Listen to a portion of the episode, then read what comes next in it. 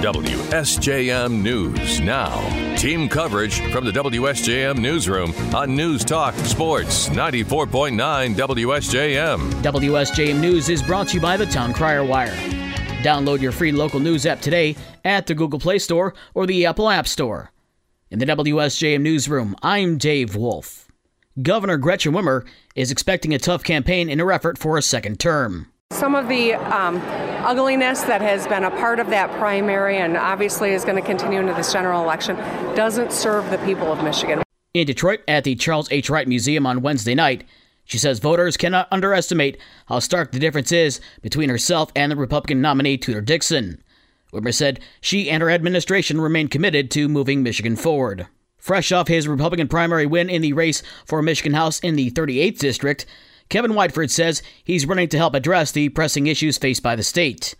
Whiteford tells us he knocked on 13,000 doors in his campaign, and he's willing to talk to anyone regardless of their party. I do have my beliefs. I'm going to be strong, but I have no problem sitting at the table discussing the issues that are needing to be addressed in the state of Michigan.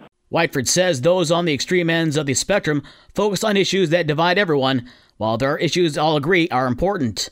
For one thing, he wants to strengthen small businesses. I know what small businesses go through. So we need to, as a state, support that. And let's reinforce them staying here. And then let's increase the small businesses that we would love to see grow in this state. Whiteford also wants to give seniors a tax break and lower the income tax. He owns Whiteford Wealth Management in South Haven, a financial services firm. He'll face Democrat Joey Andrews in the November election.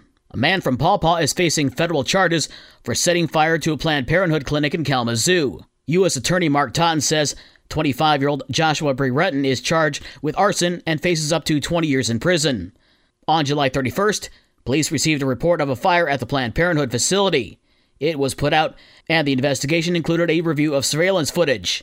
It showed a man now identified as Brereton breaching a fence and setting fire to the bushes outside the building, and then lighting a fireplace starter log and then throwing onto the roof. He then ran. The U.S. Attorney says the complaint alleges that about an hour before setting the fire, Brereton bought Centinela torch fuel, a Duraflame starter log, and a utility lighter from a Walmart in Paw Paw. Authorities also say that prior to the fire, he posted a YouTube video calling abortion genocide and encouraging others to step out of your comfort zone to help in the fight.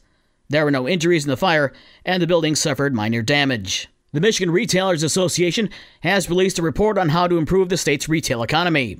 If Michigan consumers, all of us going out to buy clothes and back to school supplies and, and everything else under the sun, if 10% of those purchases were switched from an out of state retailer to a Michigan based retailer, an additional $3 billion would be added to Michigan's economy. The association's Andrea Bitely says that move would also increase Michigan employment by more than 16,000 and boost labor income by about $660 million. The Krasl Arts Center is preparing to celebrate the 20th anniversary of sculpture And You Seas by Richard Hunt. Rising from the south pier of Silver Beach County Park, And You Seas stands nearly 50 feet tall. It's made up of stainless steel and has endured the wind, waves, and lake spray for two decades now. The sculpture greets guests to St. Joseph by land and water, and the Krasl calls it public art at its finest. There will be a party at the Shadowland Pavilion at Silver Beach County Park to mark 20 years of the iconic sculpture on August 23rd from 5 p.m. to sunset. That day will be 20 years since the original dedication ceremony. The party will include art making, poetry, a live steel drum performance, boat rides, refreshments, and a special announcement. Artist Richard Hunt will take part in the festivities, and several guest speakers will also share the stories behind the sculpture. We're not even done with summer yet, but the forecast for this winter in Michigan is already out. The Farmer's Almanac says the prediction is for unreasonably cold and plenty of snow. AccuWeather meteorologist Dean DeVore says it's not going to be pleasant. There are signals, friends, that we could have another repeat of that 2013-14 uh, winter where we just got onslaughts of Arctic air coming in from the north. And so there is some validity to that. The Farmer's Almanac jokes that the real shivers may send people in the Great Lakes states into hibernation. The Van Buren Conservation District made up for lost time during its annual meeting and picnic at the Wolf Lake State Fish Hatchery on Wednesday, naming Conservationists of the Year for 2019, 2020, and 2021, as well as the 2021 Farmer of the Year. The organization was unable to host the previous meetings due to the COVID 19 pandemic, but were thrilled at this year's turnout. Deputy Administrator Emily Hickmott said about 150 people showed up, including State Senator Aric Nesbitt, who presented special tributes to award winners. It was really nice to bring folks together that we hadn't seen in a while and just really celebrate all coming out of the worst of the pandemic together and still continuing conservation work during that time and even growing programming, not just at the Van Buren Conservation District, but with all of our partners as well. Conservationists awarded were Phil Hover, Dr. Susan Matthews, and Two Rivers Coalition. Kohlberg Family Farm was named Farmer of the Year. To read more about the event, visit our website. And there's been another person added to the lawsuit targeting Oxford Community Schools following last November's mass shooting that left four students dead. A security officer at the school named Kimberly Potts is now named in the lawsuit.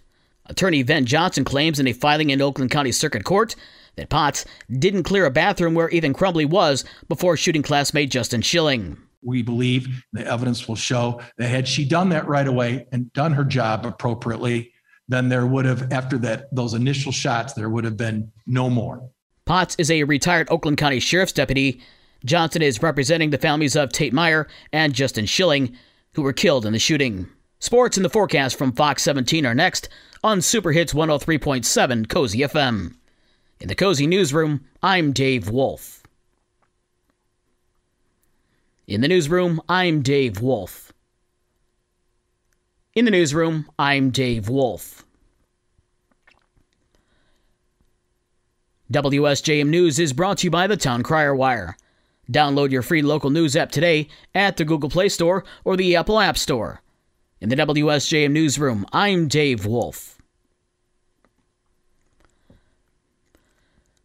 Download the Newstalk Sports 94.9 WSJM app and listen online anywhere. In the WSJM Newsroom, I'm Dave Wolf.